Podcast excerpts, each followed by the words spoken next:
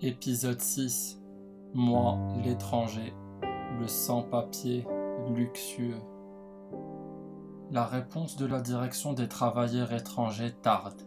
Je me rappelle même être allé sur place et ils m'ont dit On vous a répondu. Cela ne présageait rien de positif.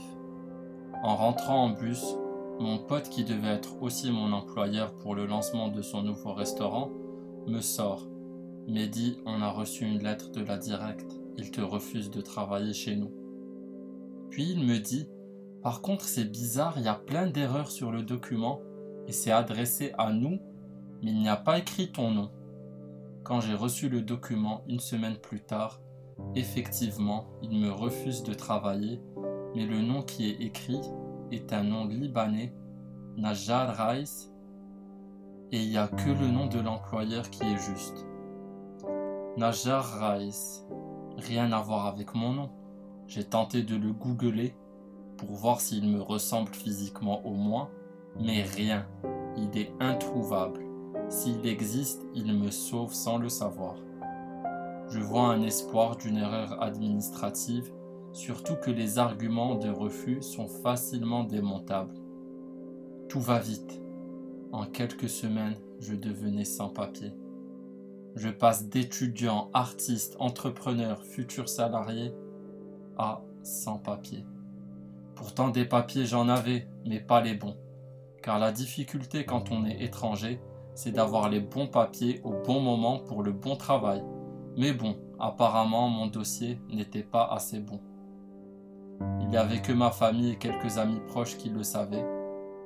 Je me mettais à chercher un bon avocat pour me sortir de là. Une amie d'ailleurs choquée plus que moi en parle à sa cousine avocate qui lui conseille une confrère spécialiste en droit des étrangers. J'avais l'impression d'être un criminel. Mon crime, vouloir vivre et travailler en France, à l'étranger pour moi, et pour eux, c'était moi à l'étranger. Personne ne savait de base que j'étais étranger. Il y a tellement une mauvaise image des étrangers que pour beaucoup j'étais français. Ben oui, je parle bien la langue, je suis intégré, je paye mes impôts. Je ne peux pas être étranger.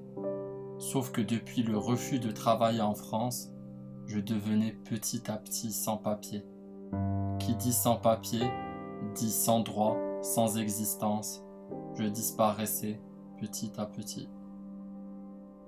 J'étais devenu persona non grata, inexistant.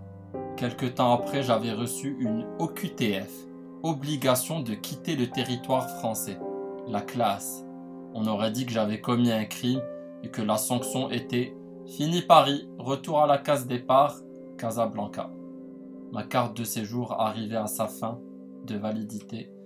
J'ai perdu les aides au logement, je ne pouvais plus rien renouveler, mais je continuais de tout payer, téléphone, courses et loyers. Je donnais sans recevoir et je devenais de plus en plus discret et honteux. J'étais devenu différent, étrange, peureux.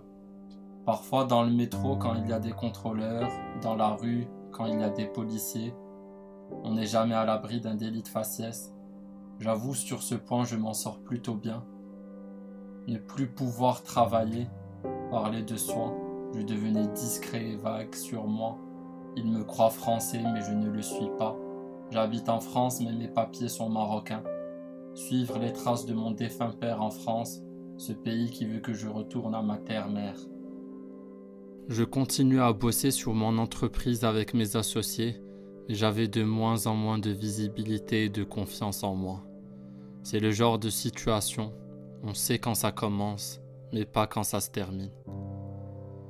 Et c'est dans ces moments-là que tu regrettes de ne pas avoir bossé assez, trouver un travail qui rentre dans les cases, faire semblant pour s'en sortir. Je ne suis jamais rentré dans les cases, pourquoi le ferais-je aujourd'hui? Je veux créer mon chemin, construire ma vie ici ou ailleurs. Si choisir c'est renoncer, je ne veux pas choisir. Je veux faire ce que je veux, quand je veux, où je veux, mais la France ne veut pas. Malgré toutes ces difficultés, j'ai eu des bonnes nouvelles. comme une assurance de mon défunt père qui tombe sur mon compte en banque français, comme par magie, comme un signe divin, en mode je suis parti dire au revoir, euh, mais je t'aide de là-haut. Merci papa. Compte garni, je paye une formation web intensive en trois mois en cash, enfin en virement, pour devenir développeur intégrateur web et espère trouver un nouveau job quand mes papiers réapparaîtront ou que mon entreprise décolle, peut-être grâce à mes nouvelles compétences. Je me suis repris en main. Je ne pensais plus à mes papiers de séjour français, car je kiffais. J'étais en formation le jour, la nuit je jouais mes sketchs dans des cafés-théâtres à Paris, comme si de rien n'était. J'étais redevenu quasi normal. Sport, humour, digital, amitié, amour. Bref, j'étais un humain, sans papier, mais un humain. Je me rends compte de plus en plus que cette année j'ai kiffé. J'étais un sans-papier luxueux.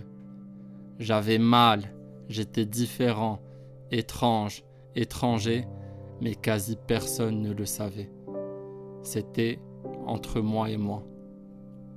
Plus d'un an s'est écoulé, je gagne mon procès, je suis redevenu un avec papier, de trois mois, c'est tout.